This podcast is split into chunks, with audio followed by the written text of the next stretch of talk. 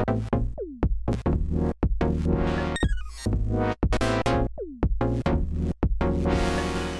and welcome to another episode of What? It's the comedy edutainment show, hopefully, where adults give each other a book report of a mystery, marvel, or machination of their choosing. The points don't matter, but the stories are real. My name is Ellie Main, and joining me, as she does every week, is Chelsea Harfouche. What's up, Chelsea? How has your week been? I'm just No, softly just crying. like a extreme sob. No. Uh it's I mean, you know what? It's Tuesday. It feels Mhm. like I I need to come up with, and I mean, if like there are any watching whatchamacallits out there that want to help come up with this, I need a word in the English language yep. that is like an eighth day of the week, but hear me out. It's not in the regular cadence of days. Uh-huh. It is the day that you say it is when you can't believe that it's like only Tuesday or like only Monday. You're like, Oh, I like that. it. Feels like phlegm day, but like, I love that. Yeah. you know what I mean? But it's because it's like, it's just the week is there's just too much week in the week, and you're exhausted. Yes, and also it just the the the emotional roller coaster that is the week just feels out of whack. Right. Yeah. So you're like, like the day is not right. Like no matter, maybe you could use like no matter which way it goes. Like even if it's like it feels like Friday, but you're like, gosh, this week went by so fast. You're like, it's fucking phlegm day. I don't want I it like- to be phlegm day. So it's like phlegm day, but not phlegm day. because it's disgusting. But so Mhm. like we do need a word for it, I feel. And that's how I feel right now is just like I literally looked at my calendar, realized it was Tuesday, and then almost started to cry because I was like, I have done so much shit and I still have so much more week to go. Oh, that was why. This is It's not opposite day. it's not opposite day. What's something that means like out of place? Out of hmm. Man, we sure are writers, huh? We sure are. We're crushing Um, what about messy day? Ooh. What about What about like yeah, I do like the idea of like what's like a, just like a word that will fit in here, like stitch day. Like it just got stitched in or stitched out. You want you want like a one syllable? Saturday is the only day of the week that's not one sim- syllable, right? So I feel like we Um. should leave Sat- we should give that to Saturday. I don't want to take that away from them. Okay, yeah, yeah, yeah. Um, Oh, this is bad, day. bad day. I feel like it's bad day, you know what I mean? I don't hate that. That's Oh, oh, oh! Grim What? day. grim day. Oh, I do Yeah. like that. It's a grim day. It's grim day. It's Grim Day, ladies and gentlemen, as we're recording this podcast, and I have I have like a sidebar level vodka soda in my hands right now, which is good. Yes. Do you think that all grim days exist kind of in their own dimension, and there's a dimension that is just full of grim days, and where time isn't really a thing? I think there is a great like switchboard operator in the sky, uh, and every day when you regain consciousness from the sleep space, they're Yeah. supposed to plug you in to where you go when you're bored. and I Uh-huh. sometimes they don't plug you into the right board and you are in like grim board and then that's why your day sucks Grim board. you're you got plugged it's like you know like this is just like an un, like this is like a quirky fun manic pixie dream girl take on like glitch in the matrix it's like you just got plugged into the wrong board and so like everything all the like elements of your day are there but they're just not right just not right. it's just not right ellie i have such a fun topic for you today Do you? I think you're really gonna like it. I, I- have channeled you, and I have a topical topic. Oh my god, yes! I love when this happens. We have such synergy. We Uh, I flim flammed. we flim flammed, and I just realized that I'm wearing my bike shorts on backwards. Power. Oh, out. I was gonna say bike shorts in general, powerful. Thank you. I love you know I love a bike shorts look. I just love to be, I just love to be squeezed. I remember we were at a restaurant, or perhaps Nomad, one time, and it was a bunch of people meeting up for happy hour. I know those two things are very different. And you made a hilarious announcement that you were so glad that so many people could come out for your cycling shorts day. Because some cycling shorts that you ordered had arrived and you were wearing them. And you was like, guys, I'm so glad that so many of you could make it to the debut of my cycling shorts. My favorite thing about moments like that that we used to have in the before time is that Yeah. uh that there would inevitably be somebody there who was like a tertiary friend who wasn't used to like who I am as a person. Yeah. And there were, I like I always look uh I always look for that one person that's just like leaning over to their friend and it's just like, she's serious. Was I supposed to Yeah. know better? One eyebrow is so high, and like, why Yeah. have you why have you brought me to this? What? What's happening? Well, you know, like yes. I feel like when you're like a weird kid as a kid, you either go one of two ways. You stuff that down and you become really basic. You're like, I was Oh, never yeah. weird. Where's my giant hat? I want to wear it indoors every day. Or, or Yeah. you have to reprogram your brain Uh huh. to enjoy the moments that people are like, "Holy shit, you're so weird." And so, yeah, and you I get this really sort like of those. internal glowing pride of like, but I keep it interesting, man. Ah, may I segue us into five fun fast facts? Yes, please, ma'am.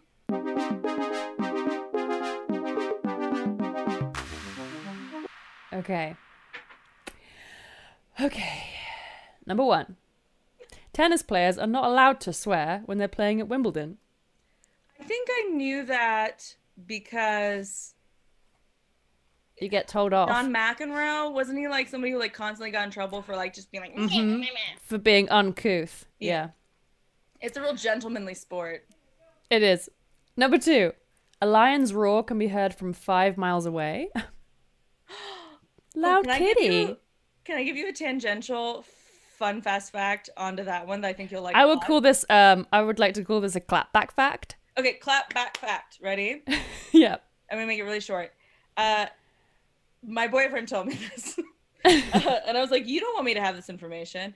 Uh, female lions, when they're in heat, they can they can mate up to like 80 times a day, and if they Yep. feel like their male partner is not like satisfying like their needs, uh, they bite them on the balls until they uh, hmm until they agree to mate with them. They snap them on the legs and the balls until they're like, "Oh, okay, fine." I'll do it. And I was like, "Why are you telling me this? I will do this to you." Number three. In the 16th century, Turkish women could initiate a divorce if their husbands didn't pour coffee for them. Good. That's so good. That's like the that's the original like don't talk to me until I've had my coffee. You know what I mean? My Jesus and Java. oh, Jessie Beth. um, number four. Yes. Approximately 10 to 20% of US power outages are caused by squirrels. What? 10 to 20% of US power just like oh, going through the you. wires. what are they doing? They're Are they chopping Mr. through them wires. Oh, oh, that's sad. I don't think they. Mm-hmm. It probably doesn't go well for them. Well, I didn't think about that. No, but it's fine. I they don't have to be good facts. Um, wow. Number four. You Wait, know what I four or five? I'm sorry. They're very good facts. They don't have to be like good news facts. That's true. Uh, are we on four or five? You're on five. The fifth one. Yes. A swarm of 2,000 bees followed a car for two days once because their queen was stuck inside of it. What? Wait, how far? What'd you say? It just says for two days. A swarm of 20,000 bees followed a car for two days because their queen was stuck inside the car. How do you not see twenty thousand bees and think I think you do. and like but- be like I'm in I'm in a plague like I'm dying. I'm in a I think the queen was must have been like in the trunk or just chilling. Because I feel like you'd be like, what the fuck? Mm, maybe put those two, two things together if you knew anything about bees. yeah I feel like well, also like I feel like that is and probably because of bees like let's be real that is the um the plot of like almost every major like mo- like monster Every Like, major b feature? narrative. yeah like no like creature feature like they're always just like oh it turns out you have their eggs or oh you stole their Oh, right, right, right. or oh you know what i mean like it always Mhm. comes back to that it's like screenwriters learned one thing about like animal behavior and they're like this is fucking sick they should have realized they were in like a cat's like live action creature feature. yeah or like jurassic whatever Jura- jurassic World. Random rare. Jurassic That's World. my five, five, five, five. Give me your title. What have you got? oh my title okay you Mhm. ready Yeah. my title is am i a good person Hmm. Debatable. Wow. I'm joking. You're one of the best people. Thank Am you. Am I a good person? Am I a good person? Are we talking like moral relativity? Moral relativity comes into it for sharks. You know how I love to start with a qu- question and then like connect it to a story. Yes. So that's like importante. It's like importante. Uh, as another clue, since that's like not super obvious, uh, Mm-hmm. this does. This isn't like a direct sequel like what Celia gave us with the Bone Wars, but Okay. it does connect to a previous what topic that I've done. Oh. So like uh, I did a what topic Okay. kind of about a certain very famous event, and then now I'm doing another what topic that's kind of about a very famous event, or this very Was famous the- event appears in both topics. Let me put it that way. Uh, was it the diplomatic immunity No, event? Oh, okay. Because I was like, she is not a good person. Uh, not a good person. Also, that would be too topical. And you're like we we figured out subconsciously in our dreams last night that you were topical person this time. But I was that was I was to be topical. I mean, it's sort of we'll get there. Um, moral relativity. Would you judge me for looking up the list of our episodes? No, Is it anything to do with Forrest Fenn? no. Um, I mean, for fear of just going through all of our old amazing episodes, can't believe you have to talk about dot dot dot someone. No. Okay, well, I'm just gonna wait. I'm gonna save it and wait for for it to be revealed. Okay. I I'm think you're gonna be really excited. Oh, okay.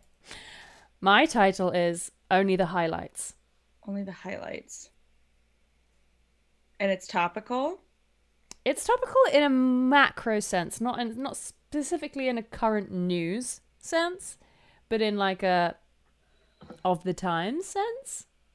I don't know what you call that. Is it about is it about kind of like how like news coverage works? You could say that. Like is it about I mean, I guess like that in and of itself is really broad. I'm just thinking about like like trending topics, like the algorithms that show us information. That's Uh, part of it. That's Oh shit. And then God, what was the thing that you just told me I was dipping a toe into Mm-hmm. when I was talking? oh, about performative. Oh, is it?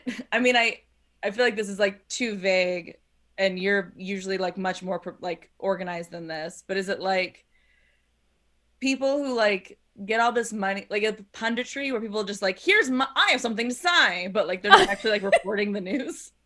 I have something to say. No, it's less about the news. Okay, I'm excited. Remember your top down, bottom up. Yes. I'm bringing some things together. Oh, she's bringing it together, folks. Yeah. Get your ass ready. Get get your ass ready. Oh my god, please kick us off. I can't wait any longer. Oh, you want me to start? I want you to start. I'm very excited to listen. Okay.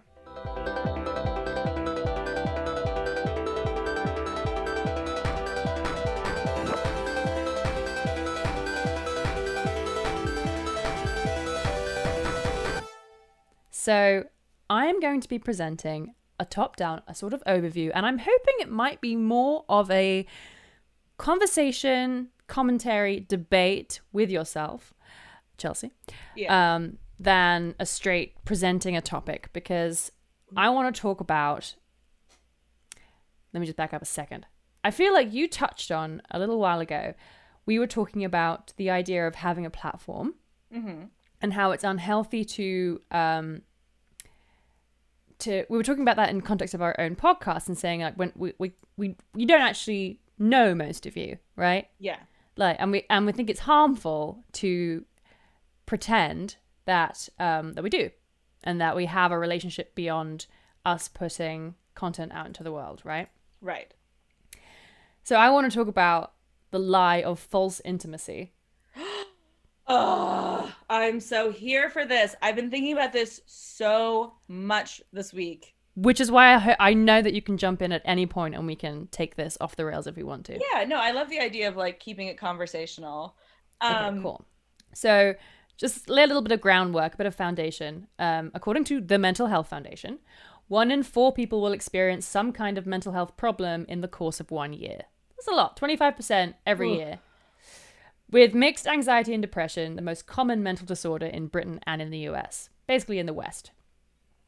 Um, and I think that it's not a huge surprise for most people listening. We've we've definitely heard this at least once that social media is heavily linked to anxiety and depression.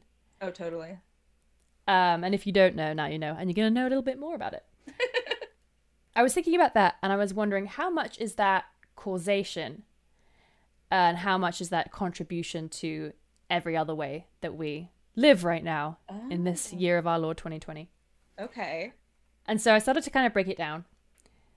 The number of quote unquote inboxes that we have, each one of us, most likely, is pretty staggering. So, email, I have three email accounts Mm-hmm. uh, public Twitter, Twitter DMs, public Facebook, Facebook messages, Facebook chat, LinkedIn messages, blog comments if you have a blog or a website, Skype and now Zoom, text messages, Instagram, just your normal phone, Discord, Snapchat, voicemails, TikTok, uh, and then probably on top of that, several topically or geographically specific forums like Nextdoor or uh, voice chats on top of just uh, no, not voice chats, group chats on top of just normal text messages with people. Right? Right.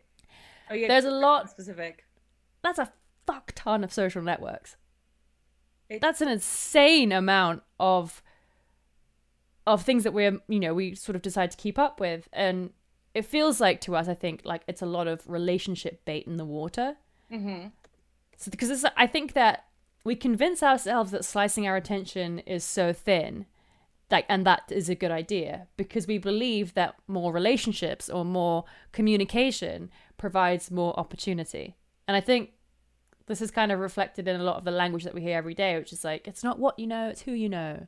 Uh, social media makes the big makes a big world smaller. Um, and then I've even heard these distinctions like LinkedIn is for people you know, Facebook is for people you used to know, Twitter is for people that you want to know, right? I'm going to just take this one example of, unfortunately, many out of history. Okay. Going back to 2011, right? Before we really hit our social media heyday in any way, there was this guy, Trey Pennington. Um, and he was very, very well known at the time. He ran a consulting practice, a blog, and had an online radio show and had maintained presence maintained presences on Twitter, Facebook, and Google Plus because 2011. um, and then one day, quite out of the blue, seemingly, to the hundreds of thousands of people that followed him, he committed suicide in a car park. Oh. And then a fellow, so, so, so someone in his social media circle, wrote this on his own blog the next day. I interacted with Trey quite a bit online and twice spent time with him in three dimensions. Trey was one of the kindest, most interesting, generous people I'd ever met. He was truly one of the good guys in social media, and his background in theology and storytelling gave him a refreshingly different outlook on all of this. He will be missed, and if the outpouring from the social media community is any barometer, his impact on others was perhaps far greater than he knew. I considered him a friend, and I suspect many of his 100,000 plus Twitter followers considered him a friend. But clearly, most of us were not his friends, as his death came as a complete surprise, despite the fact that he had prior suicide attempt earlier this year and had been discussing his problems with confidants. But if you asked me yesterday morning, I would have said that Trey was a friend. Social media forces upon us a feeling of intimacy and closeness that doesn't actually exist. Why do we spend considerable time building large networks of shallow connections, potentially at the expense of deepening a few cherished relationships upon which we can truly rely? And I thought that was just like a really, and that's kind of where it ends, where this blog post ends. And it's clearly like he's reflecting on his own life that, like, up until that day before, he thought he was like riding the wave of success, right? He thought he was doing everything you're supposed to do to be a quote unquote important, valid person. Right. And this person's close to him, but he then realizes it's not actually that close to him Mm-hmm. commit suicide. And I think this guy's last tweet was something like grateful for friends who were offline friends as well as online friends. That was like the last thing this guy said. Yeah. And so breaking social media down, we always, as we like to do on this podcast, have to take it back to our lizard brain, right? Yes. So our human mind is completely and totally wired for comparison. And I think, in my opinion, with social media, we've twisted a tool of at the fingertip communication into uh, a tool of validation we carry in our pocket. Social comparison theory was first put forth in 1954, and it's the idea that a hunter gatherer might have realized he was especially good at tracking prey, mm. making him indispensable guide for hunting parties, um, and he would, could leave the spearing to those who had better aim. And that's like really where this started to come. Our uh, instinct of saying, okay, so you're good at that, and you're good at that, and you're better in this area, but I'm better in this area. And working out our kind of hierarchy in that way was designed to keep us alive, like most things that we do. the most things that we've now twisted and evolved into different things. Mm-hmm. And you can still see that there's uh, definitely a benefit to social comparison in a way nowadays. Someone realizing that they're a math whiz might aim for an engineering degree, and someone who's better suited to creative and, and writing can, you know, that it's kind of obvious that we have we do have to have a sense of comparison in some way. Scientists call measuring the self against others a, a modus operandi of the human mind. Of the human mind. Uh huh. And again, like another, because I, I, don't want to say that like the all of comparison is bad, and I, I think we all understand parts of it can be really harmful, but right on the on the other end of the spectrum, the inspiration you feel about someone else's achievements can rev up to motivation to improve your own skills in that area. Like when I was reading your script that you sent me recently, while reading it through, it gave me this huge kick up my own butt to like write my own stuff and get my own stuff out there, right? Because right you see someone else's proficiency at something and you think, wow, that's amazing. I want to cultivate that in my own life. That's like our measuring ourselves against each other in a healthy way. Right. Yeah. We're like inherently social creatures. So right. I think anything that. I think that anything that lifts up the self lifts lifts up the group, so therefore they're like inextricably linked. Which right. Can be good. If you think about Unless. it. so let me take another social media example. Okay. Um, so, judging from her Facebook page, Lisa, and I'm just going to call it, I don't want to like reveal who she is, mm-hmm. uh, appears to live like a pretty amazing life. She is about, she's a middle aged advertising executive, and all of her pictures are her strolling through London or other like, you know, amazing destinations and choosing fresh produce at farmers markets closer to home and her be- beautifully prepped meals and her gorgeous family. And even those who spent time with her in person might think her extremely fortunate. She has uh, a grown up daughter, devoted husband. She lives in a New York apartment. Um, and she's always, you know, reveling in the city's cultural offerings. And she had recently had a, um, I don't actually don't know if it's recently, and she had a personal essay published in the New York Times. She's like a lady on the up and up, right? With a that's cool, big, great social media following. She is interviewed about this and she says, I have difficult feelings about how I don't have what I want. I feel as if I've made the wrong choices and fallen short. And all she does is reference the other people her age in her life that she knew before, what they're doing, and how it's so much better than what she has. Aww. Which is just a proof that social media is this turbocharged precision instrument for social comparison, unlike anything in human history up to this point. It's definitely not how we were designed to like interact with the world.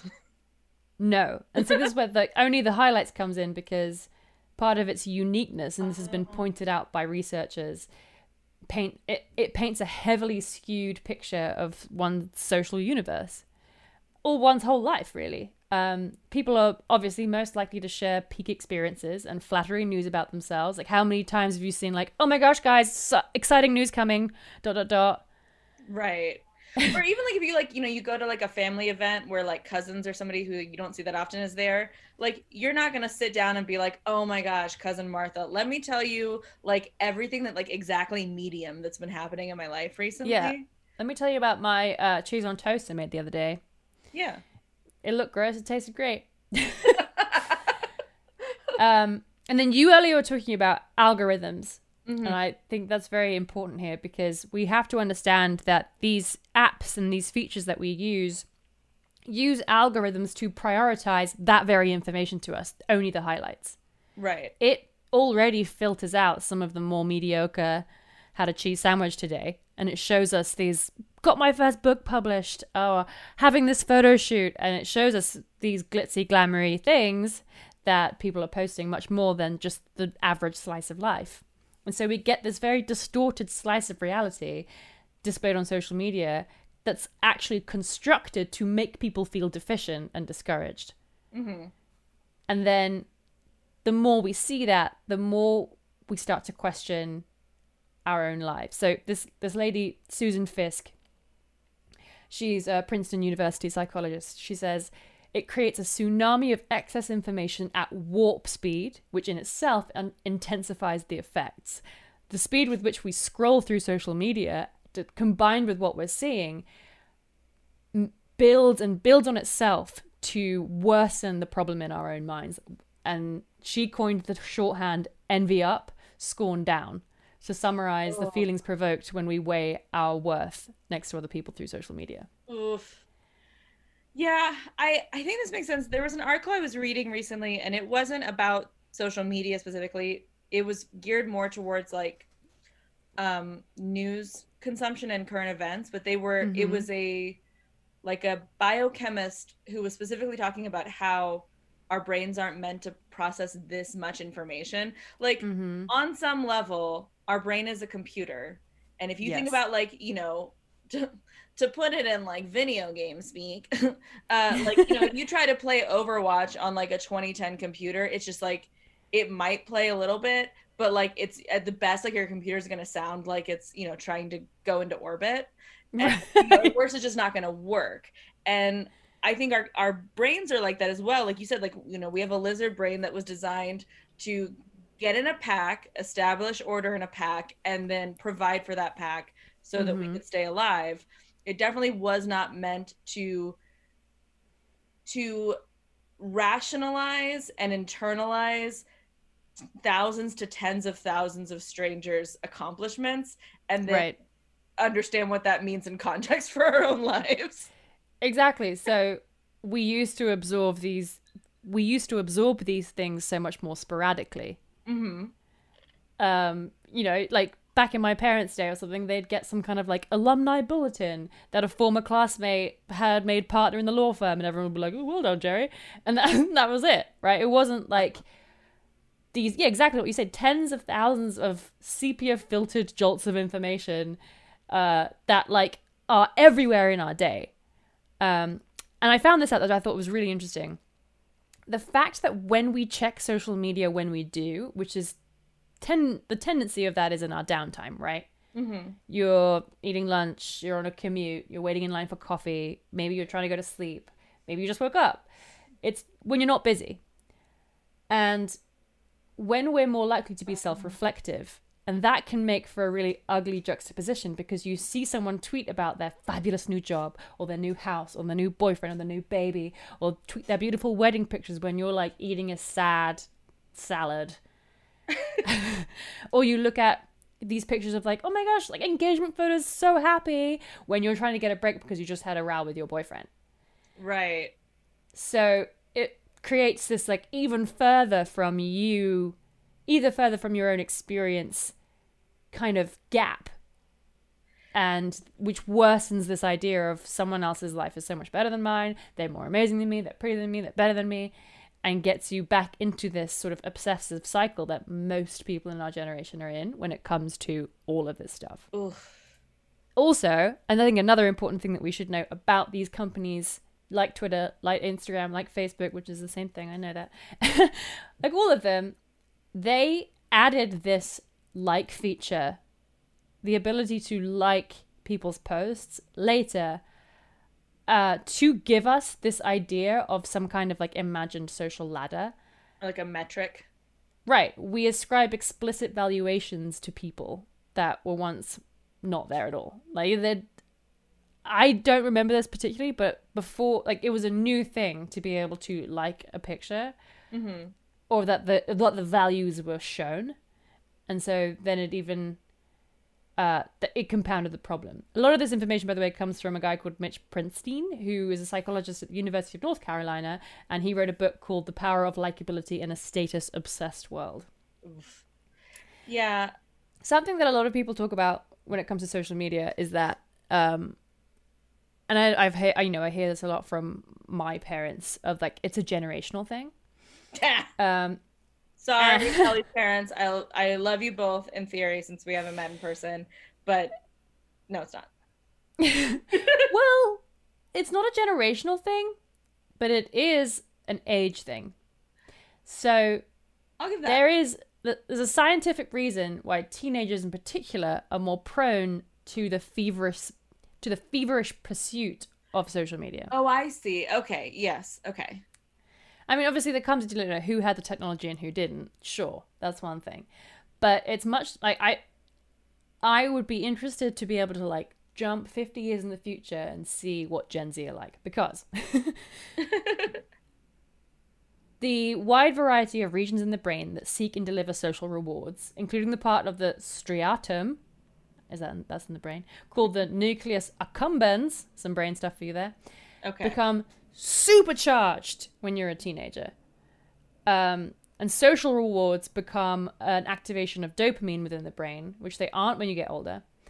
When we feel like we're getting attention or positive feedback from others, it's kind of why teenagers are like, "What are you looking at me?" Like they're, you're highly attuned. You're highly attuned to attention, social reward, positive feedback when you're a teenager. When you're like building who you are. Gotcha.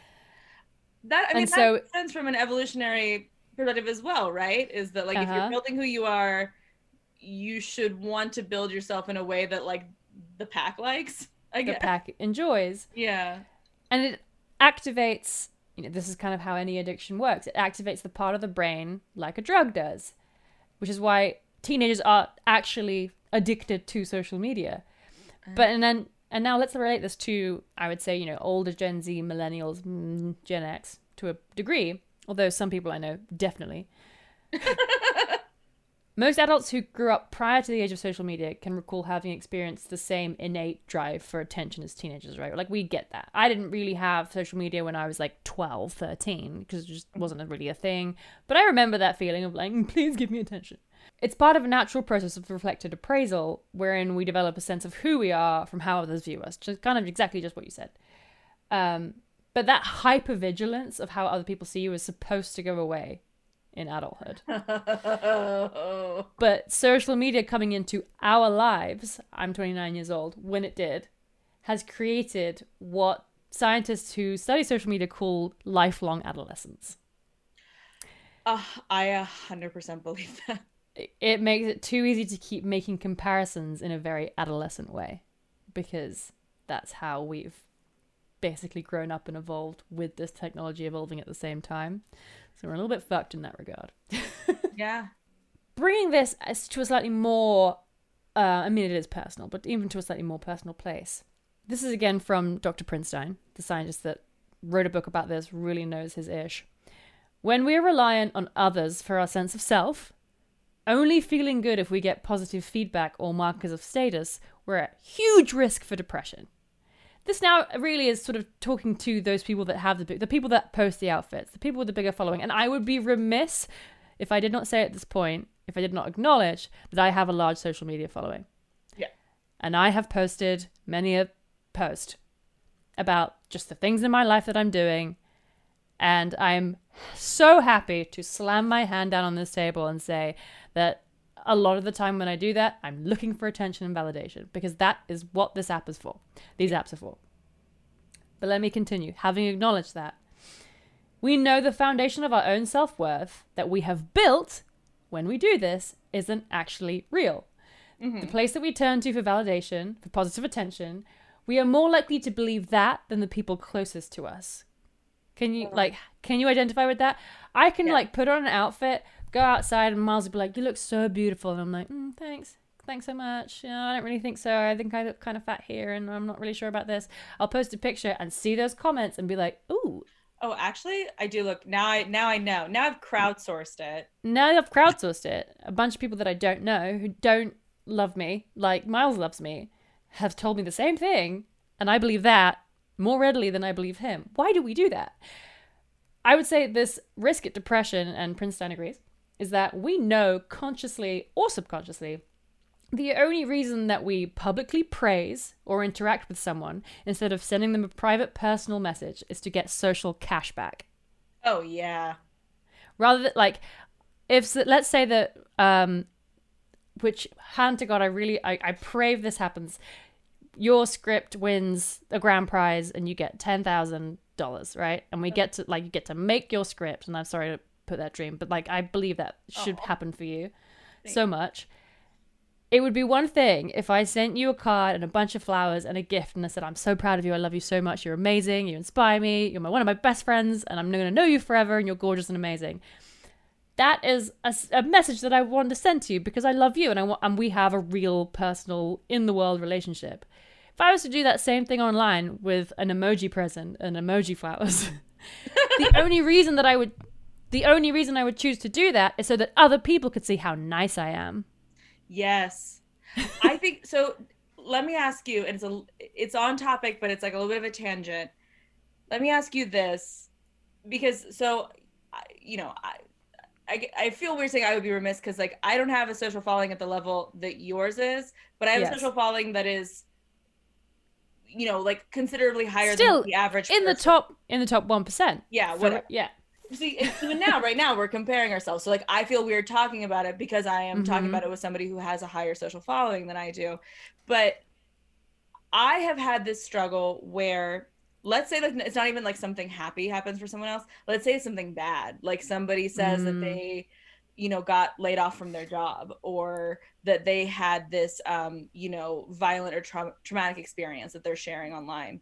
And Yeah. if it is really a friend or a person I know offline, my first instinct is to send them like a text. It's just like, yeah. Are you? Like, I saw your tweet.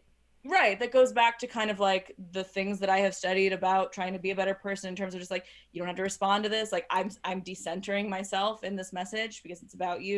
You don't have to respond to this. I just want you to know I'm here for you. I'm so sorry to hear that this happened. Da, da, da. But then there's a part of me that's like, if I everyone else I know in the social circle is posting, oh my God, saw at so and so's message.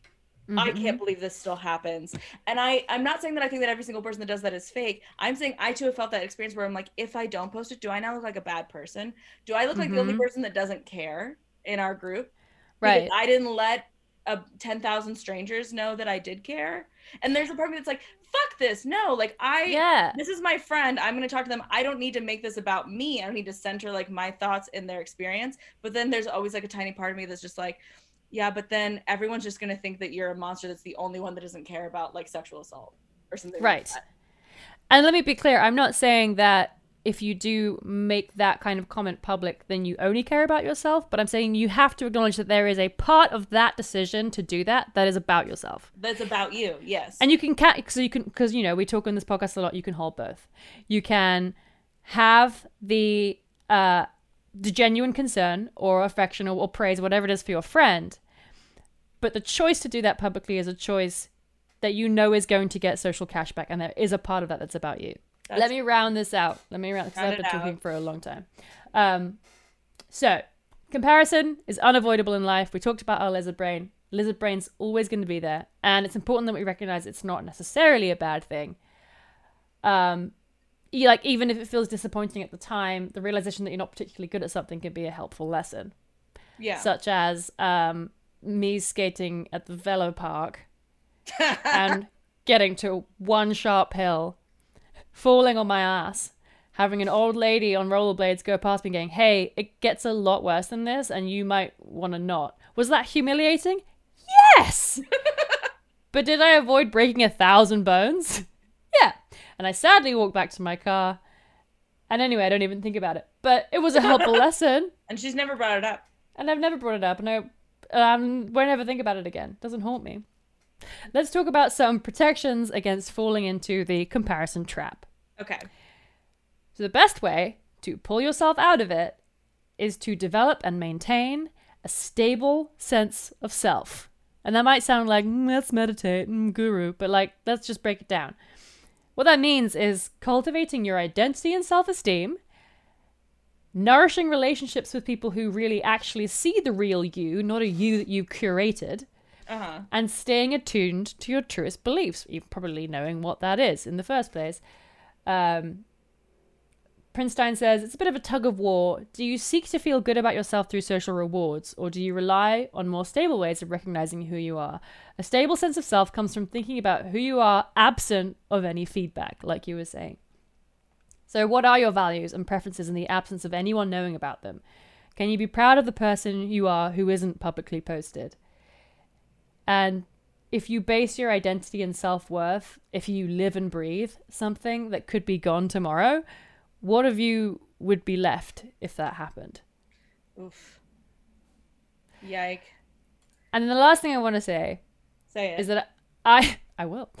I think that we should acknowledge all of us, especially any of us out there, such as myself, that has a larger following through however way, however means.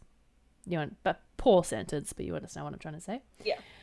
How does that social comparison motivate us to treat other people? we like to think that we're totally in control of our little lizard brain, but we really aren't.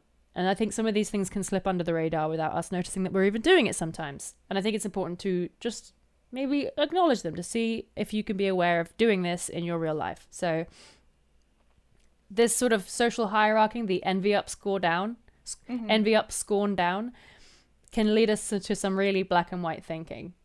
Are you needlessly sucking up to people you consider higher on this scale than you, or dehumanizing someone out of discomfort? Uh, are you even at the point where you're trying to manipulate real relationships or workplace relationships because of a social media hierarchy? Um, are you crapping on yourself because of something you don't actually really care about?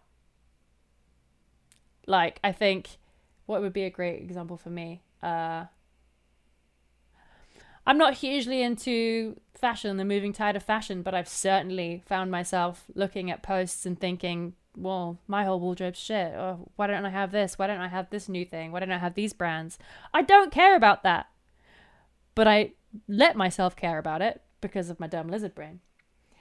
And then lastly, and I think this is like the most important point of it all really, is are you valuing the opinions of strangers over people that really love you? Um, and I would just encourage us to look at all that stuff and think about how we can make sure that this tool in our pocket that's in our eyes and ears all the time isn't actually harming us and we can if we can analyze it if we can be self-aware about it and if we can acknowledge that it makes us little attention whores Yeah. we can try and mitigate some of the bad things we do out of that reaction yeah love and that's it that's what i have to say That's what she's got to say. if I might just jump off my soapbox for a second. What's my skull? I can't even. I don't even know how to score this because I'm just so. Angry. I'm angry and I just like miss you. And so you when we get to have like these kinds of conversations, it just makes me miss you more. Aw. And so I don't know. Uh, uh, I I should really just make Frankie's day because you know we have um we have our good friend Frankie in the whatchamacallit community who uh often tallies up the votes. So I Sweet tally meister. like- yeah, uh, eighty points. I don't care. It's eighty points. It's that kind of. It's Grim Day. It doesn't matter. It's Grim Day. The points don't matter. The stories are real. yeah. Points don't So matter good. even more. Beautiful. good. Thank you so much. Oh my god. All right, Eleanor. Are you ready? Yep.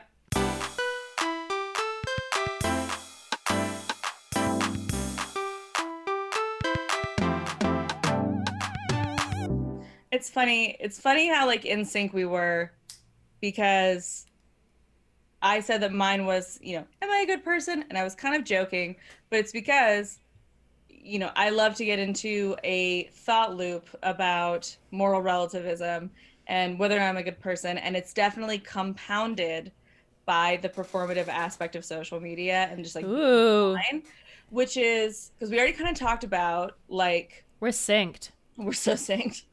uh, we already kind of talked about like you know if if you have a nice thing to say to someone and you don't say it online, did you even really say it? Uh, that kind of thing. And so you know like the the thought process that I sometimes Hashtag challenge not accepted. not accepted. uh, the thing that I get sometimes stuck in is like, okay, well, I want I want to do these things because I think they're the right thing to do. How much of that is serving an idea of myself that I want to achieve, which is that I want to be a good person. I want to be the kind of person that does the right thing. So, and I do believe that like we have power over that. Like something I, you know, you and I were talking about recently was like a thing I live by, and it actually came from Jesus stuff, which Oh was my and I can't remember. I don't think it's like in the Bible, but I I want to say it was like a like a religious scholar was saying like your third your first thought is like your instinct, or I Oh, think what they yeah. said was like your first thought is like sin, like it's like your like your bodily body, your like human body, but your second thought is grace. Like your second thought is who you are. And so like the way that I've kind of like interpreted that or like a more secular interpretation is yeah, like your first thought when you hear something is like your lizard brain. Your second thought is your character. Like it shows you who you really are Yeah. inside. And the the thing that I sometimes struggle with is like, well, if I'm trying to do things because I'm trying to see myself as a good person, then is it still performative? Uh, to which therapists often say, uh, most people who don't do good things also don't care about thinking of themselves as like a good person. So you're still like batting above average, Yeah. but I don't know. It keeps me up at night because we are social creatures. Yeah. How can you ever separate your desire to do something good with your desire for like a positive inducement? Like basically, is there a way to separate your Action and desire reward? to do good things from a reward, whether that's like a tangible reward, a social reward, a celestial reward? This was like a weird thing that I got reward. into where like well, so that's the thing is like it's so funny that you that we're talking about this because you know that I was raised Catholic and you were not. Yes. Part of this comes from this idea that was told me when I was a child, which is that you can't get into heaven if you were only good because you wanted to get into heaven. And that obviously really scared me. Uh, That's so a was terrifying thing to say to a child. Oh yeah. So I guess I am kind of realizing in real time. I think this is literally where all this comes from. So if I was like, okay, well, so I can't get into heaven if the only reason I'm good is because I wanted to get into heaven. So therefore, I have to figure out how to do things to be good just because th- they're supposed to be good. But then, how do you ever separate that from your desire from some sort of reward? Uh-huh. Anyway, this You you don't. Fuck. So I know, but like, but I mean, assuming, but let's. The premise is wrong. I think that it's it's too. Co- I'm sorry if I'm stepping on your topic at all. no, you're fine. It's you're gonna laugh when you find out what the topic actually is. Okay, well, I'm really enjoying this intro. That I think from my, you know, unacademic reading of the New Testament, which I think is sort of where the, uh, you know, I, I was brought up Protestant, Chelsea was brought up Catholic, so like we could have our own podcast about that. But but the premise that I would sort of that makes sense to me within context of this is that if you, there is something that you don't want to do, you do it because Jesus did the ultimate thing that he probably didn't want to do for you. And it does say for your inheritance in heaven. So I think it's dangerous of people of especially people within the church to say, "Oh, you can't want a reward in any way shape or form" because it even it says you do these good things for your inheritance in heaven. yeah. Don't store up riches for yourself um, on earth, but store them up in heaven by doing good deeds. It's Oh, like totally. and it's not like a here's your good list, here's your bad list, because that would mean we'd have to go into the whole like sin of the human heart, and we don't have time. But but it's saying like yes, there is a reward for doing good, and that's a, it's okay to want that reward or feel like if you do a good Yeah. thing, a reward is coming, be it heavenly or spiritual. If I were to be generous to the person that told me this, I would say Were they old? Yes, of course they were. It was Catholicism. Of course they were old. Uh, if I were to be generous, I would say that what they were trying to get at and did not explain well Yeah. was that in a perfect world, in a vacuum, you and I'm sorry for anybody who was like, I didn't come on this podcast to listen to like theology. I swear, like it connects to other stuff.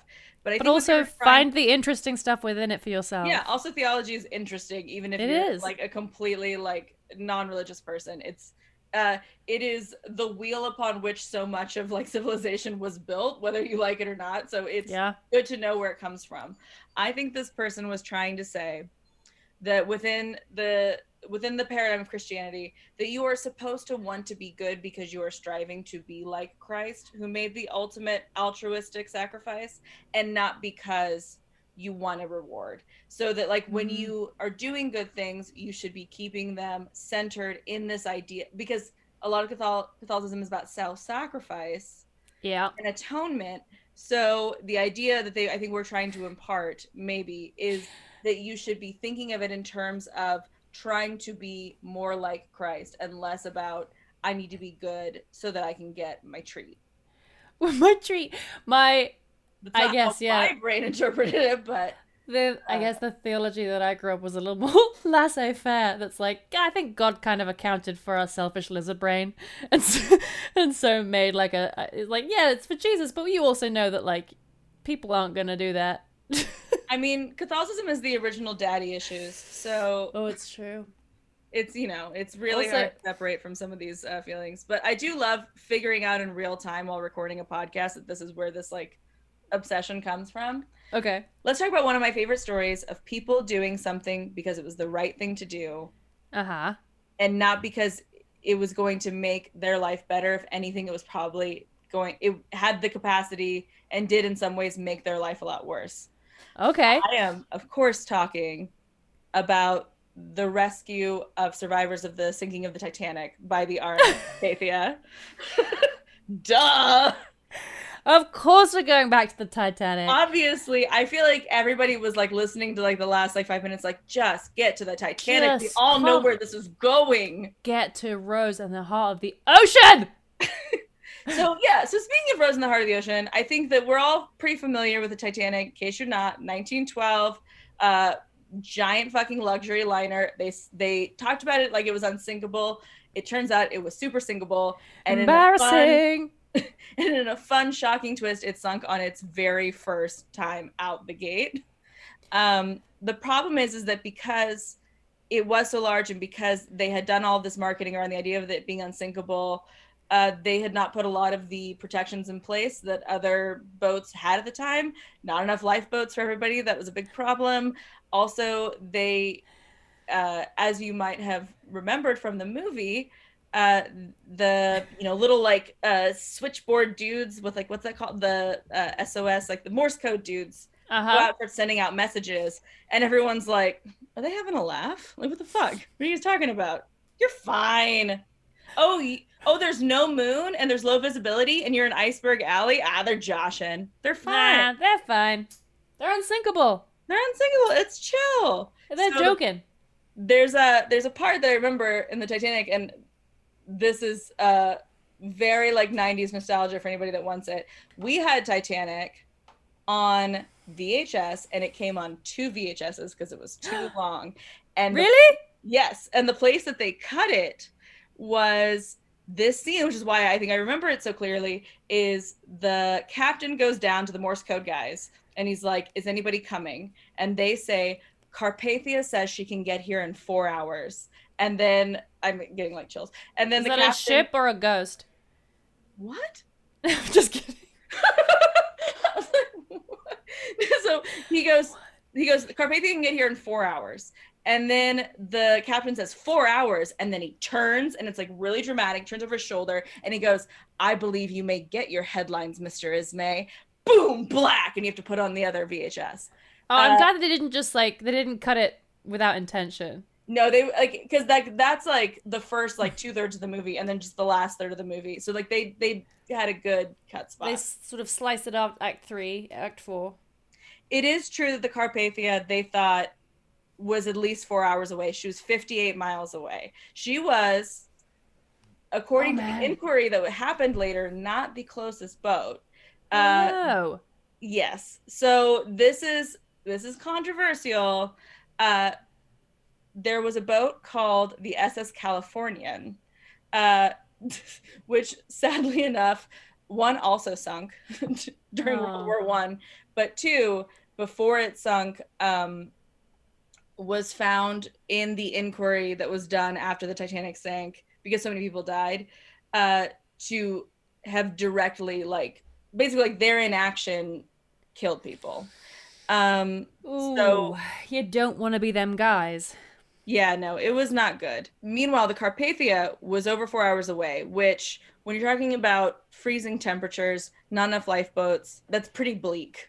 Uh, Very far away, yeah. But let me tell you about how this goes. Okay. They get the distress signal from the Titanic Okay. at 12:20 a.m. The captain, Captain Rostron, is awoken by the radio operator. That's what they're called, not little Morse code dudes, radio operators.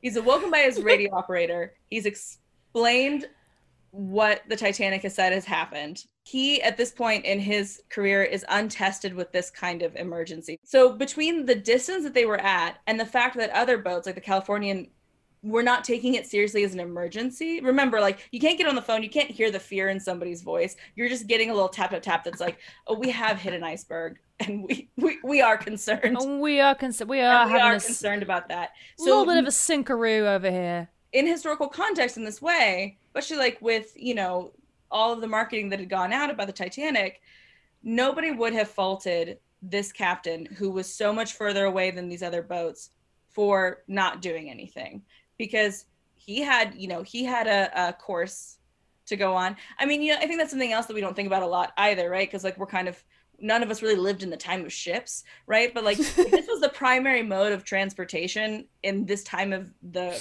world. Yeah. You had a schedule and that was your job. And there were going to be people who are very angry both on the ship and off the ship Oh. if you were, you know, days late or went somewhere else. And I also, the other thing I like to think about is like, you know, again, we've just talked a lot about like how much of our lives are performance these days. I think a lot of us get caught up in we want to do something good, but we're embarrassed about how it might look if we don't, if we don't do it just right. So imagine being in charge of this ship, uh, having thousands of souls on board, uh, maybe hundreds of thousands of dollars worth of cargo, sailing across the Atlantic, and then you decide to take a chance on a distress signal that's over four hours away. So not only did he turn them off course to go meet the Titanic, they pulled out all the stops. So these are all the things that they did Aw. they they swung out all of their lifeboats. They also threw down ladders. Um, they threw ladders down from like the top across the boat so that people who were in the water could just climb in without having to wait for a lifeboat.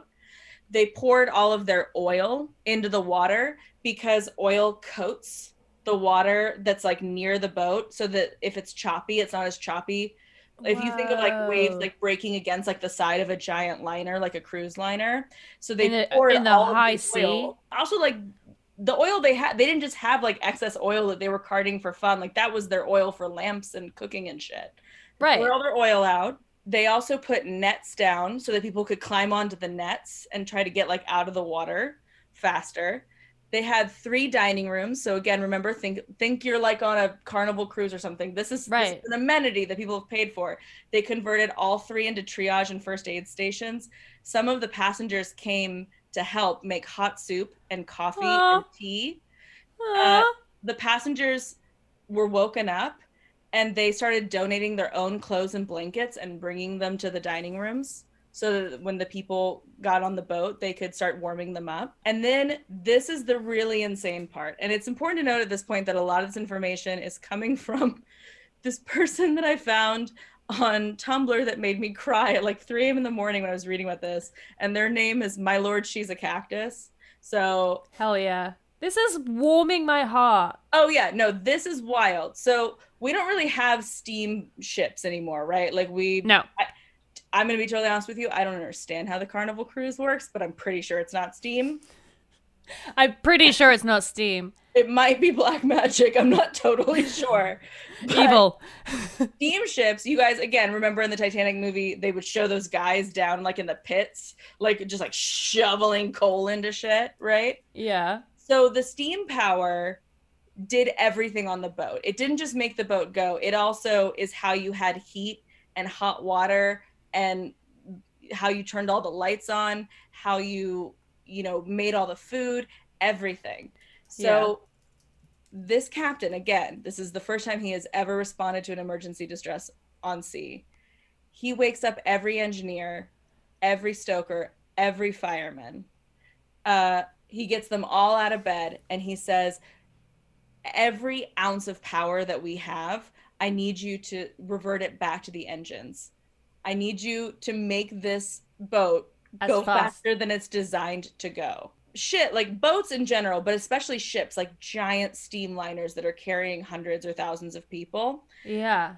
they're not designed to like go past their top speed. Like they have a top speed for a reason and if you go past the top speed, it can if it's even possible, it can break down the ship. The Carpathia when it was designed, its spec said that it's absolute and this is a direct quote Carpathia's absolute do or die. The engines can't take this forever. Top speed was 14 knots. Dodging Whoa, is iceberg Not in- fast. Yeah, not fast. This is 1912, remember? yeah. Well, dodging icebergs in the dark and the cold, surrounded by mist, she sustained a speed of almost 17 and a half. Oh, good for her. So, and just remember, like, the reason that t- the Titanic hit an iceberg. I'm iceberg. feeling quite weepy. I know. Oh, it's very emotional. They b- almost broke the laws of physics. So, and they were also, just remember, Titanic sunk because it was an iceberg alley in a time of like incredible low visibility because there was no moon. So, there was no light reflecting from the moon. It was the middle of the night. So, it was really, really foggy. So, they pushed past their top speed to speed through that, to put themselves through that danger. To get, I wonder if the captain had been more experienced, whether he would not have done that. That's a really good point. There's actually w- probably a possibility that he wouldn't have. because it was his first thing. I think feel like a captain who had been well seasoned had received the same SOS call. They'd been like, "Oh no, no, don't worry about that. Like we're not, you know, we're not going to be the closest ones. We're not going to do it." This guy couldn't fuck up, so he was just like, "Let's go for it." But to like an insanely sacrificial degree. Carry on. Sorry. Okay, no, I mean I feel the same way. It just it makes me so emotional because I think that I think that what part of the reason that this story gets me is because there was like no real impetus. Like I said, like they weren't the closest boat. They were not only that, but they were far enough away that like it wasn't even clear that they could be helpful. And definitely nobody would have blamed them if they had not decided to do this or if they had waited for confirmation that this Yeah. was actually an emergency. But instead, they they did everything they could. They they were over four hours away. They got there in just under three hours. oh, They amazing. by the time they got, and I mean this isn't including people in the water because obviously, like at freezing temperatures, people who hit the water, as we know, part of the reason Titanic is such a horrible tragedy is that if you weren't in a lifeboat, there's almost no way for you to survive. so cold. It's so cold. Um, but only three people in the lifeboats had died by the time the Carpathia got there. If it had been another hour, or if they'd waited till morning, it could have been it could have been dozens or hundreds more. Um, passengers from the Carpathia universally gave up their staterooms and clothing. They sat there. There's like stories of them just sitting with the survivors, like while they cried and listening to them and giving them tea. In total, the Carpathia was able to save 705 people from the waters. Titanic had over 2,200 people. No other ship would find survivors. So those 705 Oh. people only lived because of the Carpathia's action. That's I've got goosebumps. And this is the last thing that I wanted to say because it's the part that like I know I have goosebumps too. That I think just like this is why it connected for me with like those thought processes that I yeah, my weird like thoughts that I have in my head. sure. is that and this is again a direct quote from this person um my lord she's a cactus from from our esteemed scholar From us. uh, this My is lord, she's a cactus PhD. this is what they wrote at 12:20 a.m. April 15th 1912 there was a miracle on the Atlantic and it happened because a group of humans some of them strangers many of them only passengers on a small and unimpressive steamliner looked at each other and decided I cannot live with myself if I do anything less I just punched my microphone. Ah! and so I think, you know, obviously, like the Carpathia is often a footnote in the story about the Titanic because the Titanic is the more kind of overarching pop culture. It's the big shiny History. diamond. Yeah, it's the big shiny diamond in the story, but I think and I definitely don't want to diminish the tragedy of what happened to the people that lost their lives. I think it's amazing to sit down and remember people who didn't do it because they wanted to like stand on a you know a pulpit and say it was me the savior there's a reason that you don't know this captain's name it's because he didn't go around and like sell his story saying it was Yeah. me it was i i saved the titanic they did it I am the hero. these yeah they did it because this was the right thing to do and they couldn't live with themselves if they did anything less Ugh, and what they did be, was amazing be like the Carpathia, everybody. yeah so think about them so think about Think when about them. when you're trying to decide what to do and i don't know it might get you into heaven i'm not sure i'm jury's still out on that one Oh, Chelsea. Yeah Amazing. I loved it. It made me emotional. Maybe maybe cry a little bit. Um I'm gonna give you uh, six points for my emotions, and then I'm gonna give you 78 points for the percentage that the unsinkable Molly Brown got on Rotten Tomatoes. is it the 60s one? Oh, I love that movie. Yeah. My mom showed it to me when I was a kid. That was an incredible topic. I feel, I do feel very teary and quite goosebumpy that people would be so selfless. I thought it Um, was a nice thing to visit in this time. What a lovely thing to visit the idea of mass selflessness. Can you imagine how that could be relevant to us living in a pandemic? Uh, Living in a pandemic specifically where to also come to, to a previous what topic, the ask is not necessarily to protect yourself, but to protect the people around you. yeah. And it's not even to uh, give up a, a lodging that you've paid for, give up services that you've paid for, give up an, give up an expectation of your own travel from Or A to. B, or safety from A to B, uh, but to do the utmost to protect someone that you've never met for the sheer reason because it's the right thing to do. Ugh! Just changing changing lives here on this podcast. My, mostly my life. Um, thank you so much for joining us on this rather emotional, quite philosophical episode.